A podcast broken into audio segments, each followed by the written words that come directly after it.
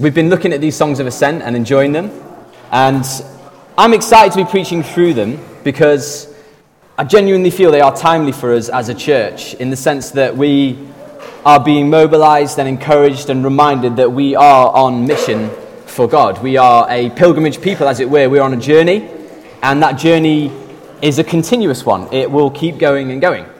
And be it day by day, week by week, month by month, we can expect to hear from God, hear Him speaking to us, encourage us, equip us, and tell us what it is that He's got planned for us.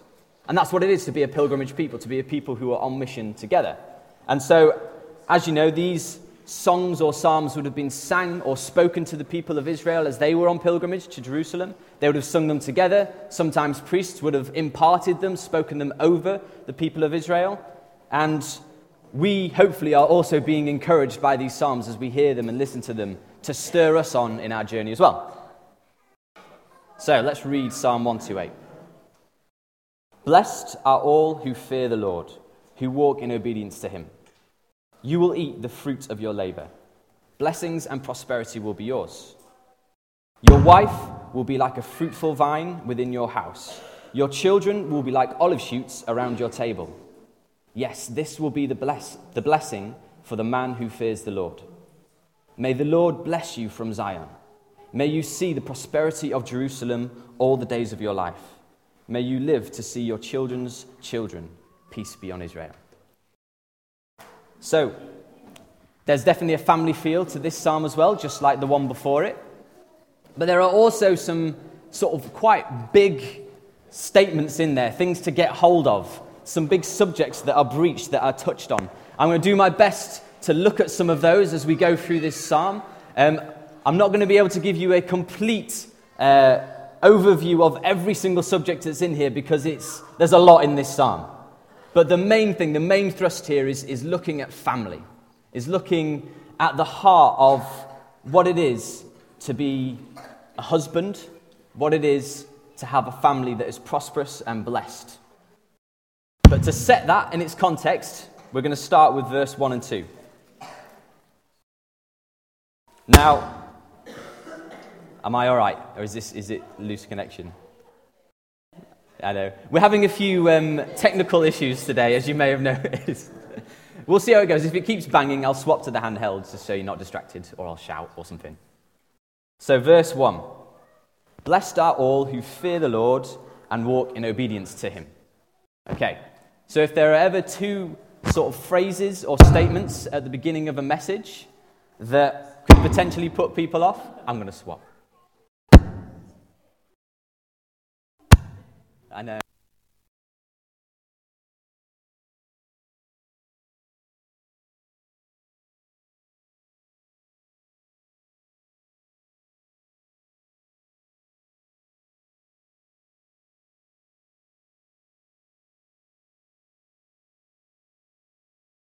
Hello.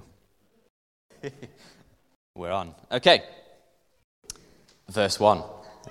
Blessed are all who fear the Lord, who walk in obedience to him. So, two phrases that can put people off in a message fear and obedience. Fear, because, well, as soon as you start talking about fear, people get scared. Obedience, well, we live in a culture that very much so thinks you're crazy if you start talking about obedience. It's quite a self centered culture that we live in in the UK, quite, um, as it were, all about me, what I want to achieve, what I think is right. You can do what you want, but really, I'm, I'm the boss of my life, so I'm not going to be obedient to anyone. But actually, biblically, fearful and obedient are incredibly important and correct phrases to use in describing a Christian. If you are described as being fearful of God and obedient, that's a good thing. Culturally, you might think, hmm, that's not a good thing. You know, I'm, I'm, my own man, I'm doing my own thing. But no, actually, as Christians, we want to be described as those who fear God, those who walk in obedience to Him. So, what is the fear of the Lord? Fear of, or words like that described in description of God in the Bible, appear at least 300 times in Scripture. There are a lot of references, so brace yourself, they're just going to come up on the screen now. We're not going to go through all of them, but we are going to hit quite a few because it's important to see what this description of the fear of the Lord actually means. What does it mean? Is it just a reverence of God? Often we, we kind of put it to that. Oh, the fear of the Lord is just respecting Him, isn't it? Well, actually, it's much wider than that. So, buckle in. We're going to read some scriptures together and have a little bit of a look at some of other examples of when we read about fear of God and the circumstances that we find them in. So, just like the psalm that we're reading today, often the fear of the, fear of the Lord comes with blessing, or you are blessed if you fear the Lord. So, Psalm 112, verse 1 Praise the Lord. How blessed is the man who fears the Lord, who greatly delights in his commandments. Psalm 115, verse 13. Don't worry if you don't keep up with all these, you don't have to. Super fast typing fingers. He will bless those who fear the Lord, the small together with the great. Luke 1, verse 50. His mercy extends to those who fear him from generation to generation. Sometimes, fearing the Lord can have a certain effect on what you do, like breaking the law. Exodus 1:17 the midwives, however, feared God and did not do what the king of Egypt had told them to do. They let the boys live. It's a quality that's looked for in leaders. So in Exodus 18 21, but select capable men from all the people, men who fear God, trustworthy men who hate dishonest gain, and appoint them as officers over thousands, hundreds, fifties, and tens. The fear of God also enabled people to care for others. So, Leviticus 19, verse 14 Do not curse the deaf or put a stumbling block in front of the blind, but fear your God. I am the Lord. Same chapter, verse 32. Stand up in the presence of the aged, aged. Show respect for the elderly and revere your God. I am the Lord. And Jesus also encourages us, doesn't he? to fear God instead of things, well, fear God instead of things that can harm us in the world. In Matthew 10 28, do not be afraid of those who kill the body but cannot kill the soul. Rather, be afraid of the one who can destroy both soul and body in hell. And in Psalm 34, verses 8 to 14, we get taught that the fear of God is a good thing. And it also produces good things. And it helps us to do good things. So, Psalm 34, 8 to 14. Nearly done with reading all these scriptures out. Taste and see that the Lord is good. Blessed is the one who takes refuge in him. Fear the Lord, you his holy people. For those who fear him lack nothing. The lions may grow weak and hungry, but those who seek the Lord lack no good thing. Come, my children, listen to me. I will teach you the fear of the Lord. Whoever, whoever of you loves life and desires to see many good days, Keep your tongue from evil and your lips from telling lies. Turn from evil and do good. Seek peace and pursue it. Quite a few scriptures there. Hopefully, what that did is give you a little bit of a broader spectrum or idea of, of how the fear of the Lord produces different things, how it's used to describe people who are going after Him, who are godly. God is bigger and scarier than anything. Often you might not hear him described like that, but that he is. He is mighty. He is big. He is to be feared. Because the alternative is to fear something else. Is to fear man or to fear circumstance. And if we fear other things other than God, then that is when we get trapped and pulled away from the goodness of God because he is the only one that is worth being afraid of.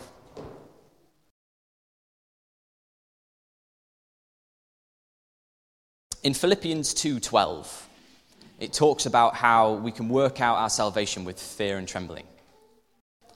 I want to just do a little, well, not a disclaimer, but put it in its context. What I'm talking about here in terms of blessing, when I'm talking about the fear of the Lord, this is not something that produces salvation.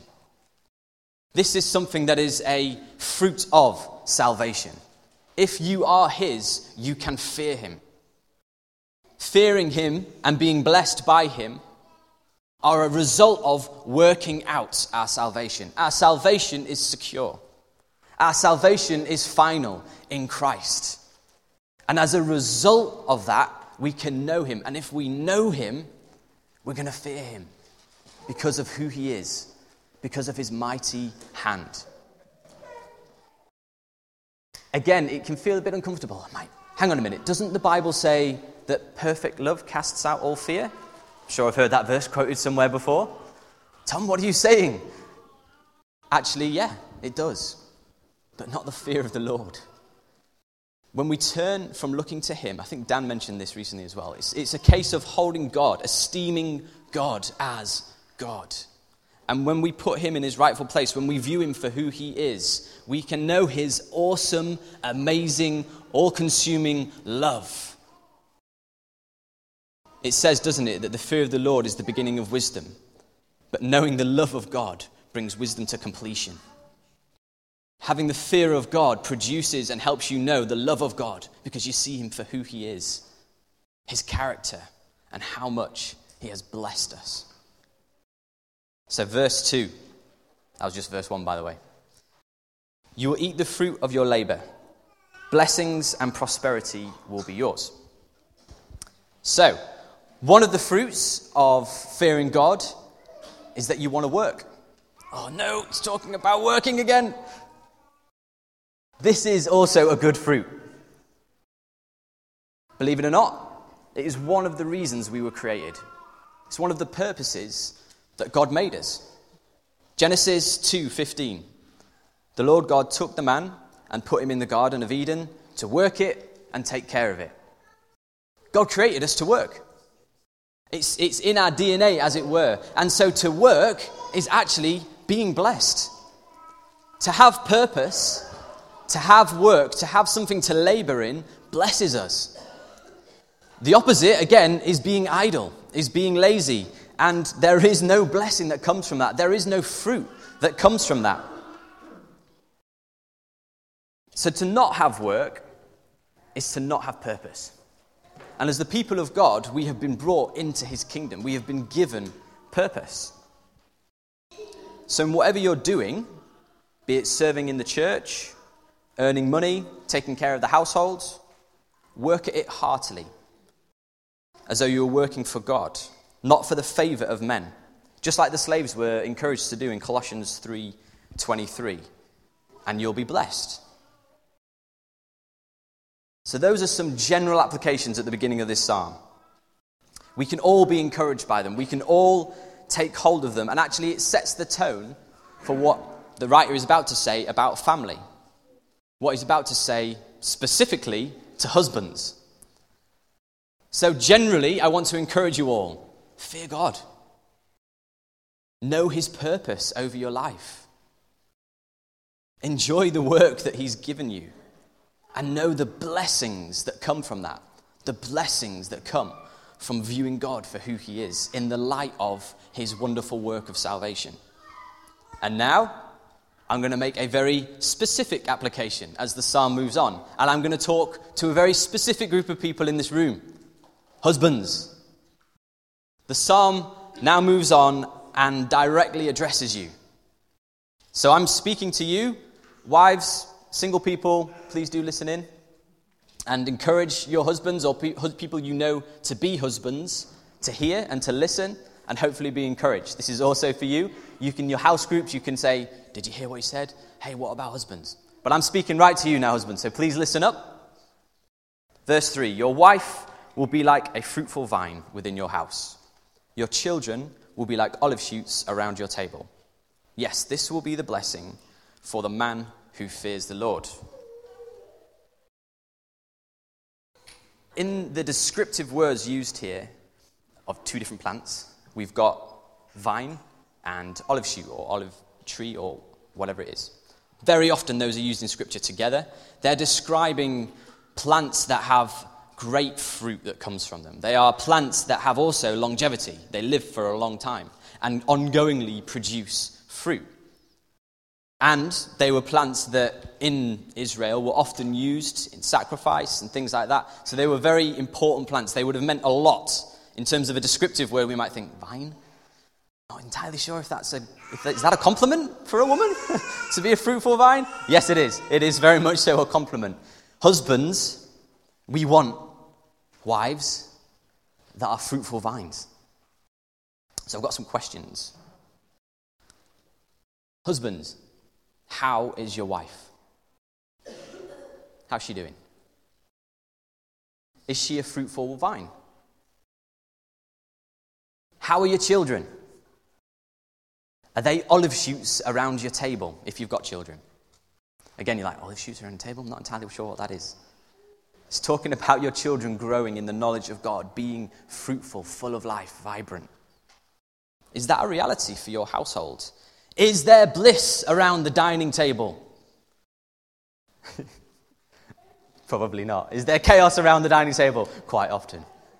But that can be quite bliss, can't it? Domestic bliss. These are really important questions. The fear of the Lord in our marriages will lead to such blessings as these. And we can take hold of that in faith. We can believe what these scriptures are saying here.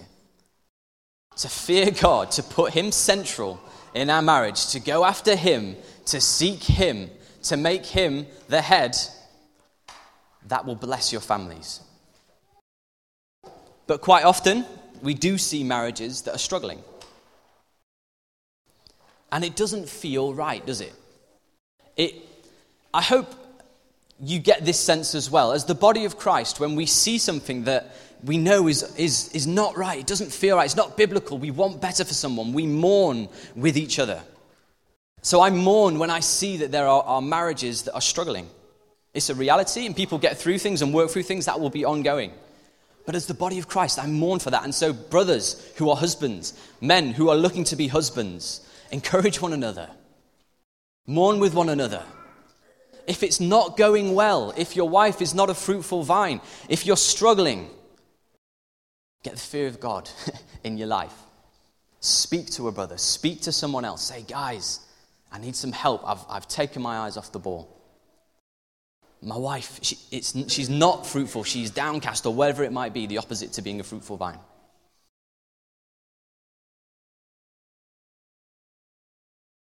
I want to encourage you to read Ephesians 5 21 to 33 in your own time, husbands. You, hopefully, that will be a reasonably familiar passage to you.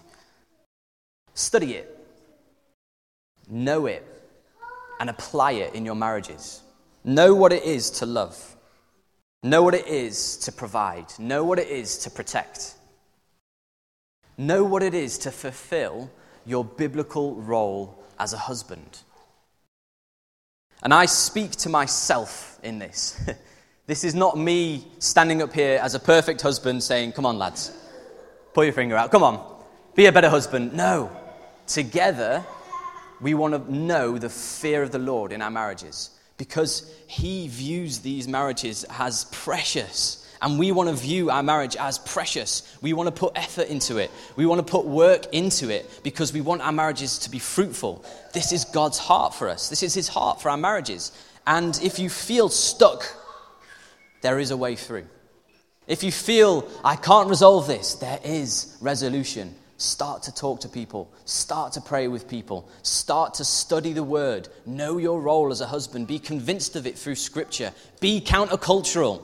Be biblical. I want to impart that to you. Fear God, men.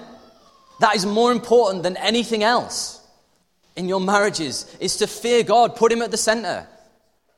Some of the common traps we fall into, instead of fearing God, we can fall into self reliance. Rather than trusting God, believing Him, we think we'll handle this. It happens all the time. I'll provide. I'll protect. I'll be the one to make this work. No. Another trip, trip up, pitfall, problem is passivity, passivity. As men, sometimes we have very capable wives. Praise God. Fruitful vines, okay? Very, very capable, awesome women of God in this room. Amen? Amen. Seriously, we are blessed as a church. We have some incredible women. The danger for us is that we might be married to such an incredible woman who is so capable that we become totally passive. And we go, actually, come in from work or whatever, and a common sort of phrase might be, Yes, dear. Yes, dear. Yes, dear. Just letting them handle everything. It's, it's avoiding responsibility. Don't avoid responsibility.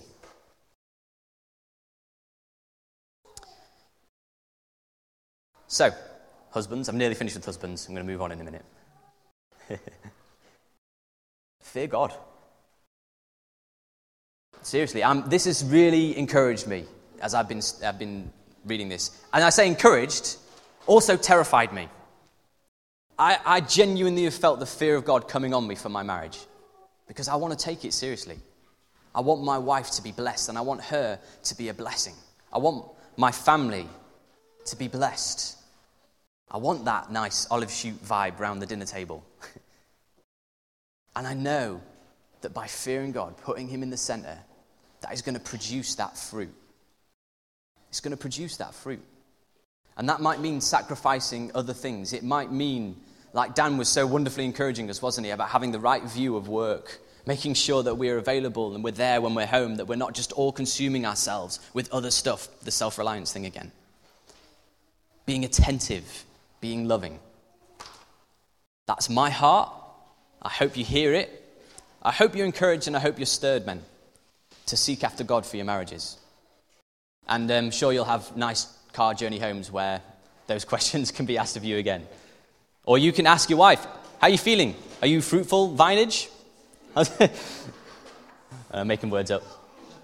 Seriously, talk to each other. Ask the question. Wives, ask your husband. You fearing God? How are you doing?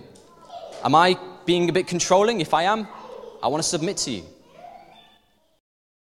Anyway, sorry, I addressed, I addressed wives there. Sorry, I was only meant to be addressing husbands. okay, we'll move on. So, the beginning of this psalm, there was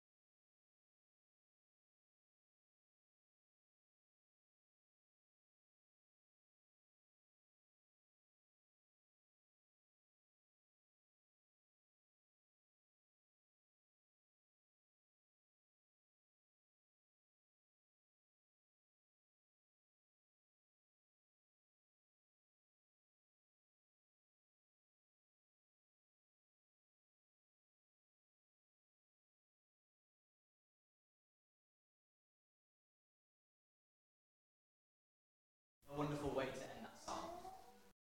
Bless you is basically what he's saying. Thank you. Bless you, Helen.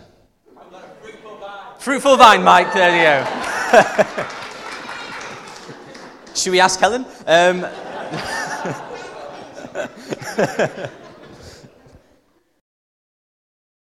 Bless you. There's an impartation that's coming from the end of this psalm. May the Lord bless you. God loves to bless. I don't know if you picked this up. Maybe you've just got stuck with fear and obedience. God loves to bless. He has blessed you. If you're in Christ, He has blessed you. From the moment you were saved, right the way through into eternity, you are blessed. You are His. You are going to be with Him forever. And hopefully that puts something in your heart for His heart of the church which is we want to be like the psalmist at the end here, speaking and praying and imparting blessing on the church. That's my heart for you. I want to pray, will you be blessed, brothers and sisters? Will you know blessing in your life? Will we know as the church blessing on the church, fruitfulness in the church? Because we want to see God's kingdom advancing. We want to see his people thriving. We want to see God's people knowing His provision, knowing His peace, knowing His power. He has saved us. He secures us in His love. He sends the Holy Spirit to come and fill us, to give us power to be His witnesses. And He enables us in the fear of Him to live out our lives as a blessing to the world around us. Families, I want to pray for you. May God bless you. Grandparents, any grandparents in here? Good. You've seen your children's children. You're blessed. You're blessed. Parents. Any parents? Quite a few more. May you also see your, parent, your children's children, not your parents' parents. That'd be weird. still a blessing, though, isn't it? I want to impart that. I want to pray that. I believe that. With all my heart, I believe God wants to bless His church. Do you believe that? Yeah? Then pray for your brothers and sisters. Believe that by praying for your brothers and sisters, they will be blessed. And don't worry if you see trial and hardship and famine and despair and pain and difficulty. Those are all going to come. In the midst of it, we can believe for blessing. In the midst of whatever we face, we can know God loves to bless, and He will bless, and He will hold us in His arms. So, I'm going to end. In a moment, we're going to pray. We're going to see where it goes. May the fear of the Lord in all its goodness be upon us as we come to worship Him, as we come right now, and we're going to sing a song. If Mike, you can get a song ready. I just want to encourage husbands as we sing this song, just take a moment in quietness just to think. Ask yourself those questions. Is the fear of the God is the fear of the Lord on my marriage? And if it, and if not, I want it. I want it. For those of us in general, are you fearing God? That is the best thing for you. To not fear God means you're fearing something else, means you're putting something else as esteemed, as more important. And I want to pray that you will know the fear of God in your life and know the blessing that comes with it as you esteem Him. Let's sing.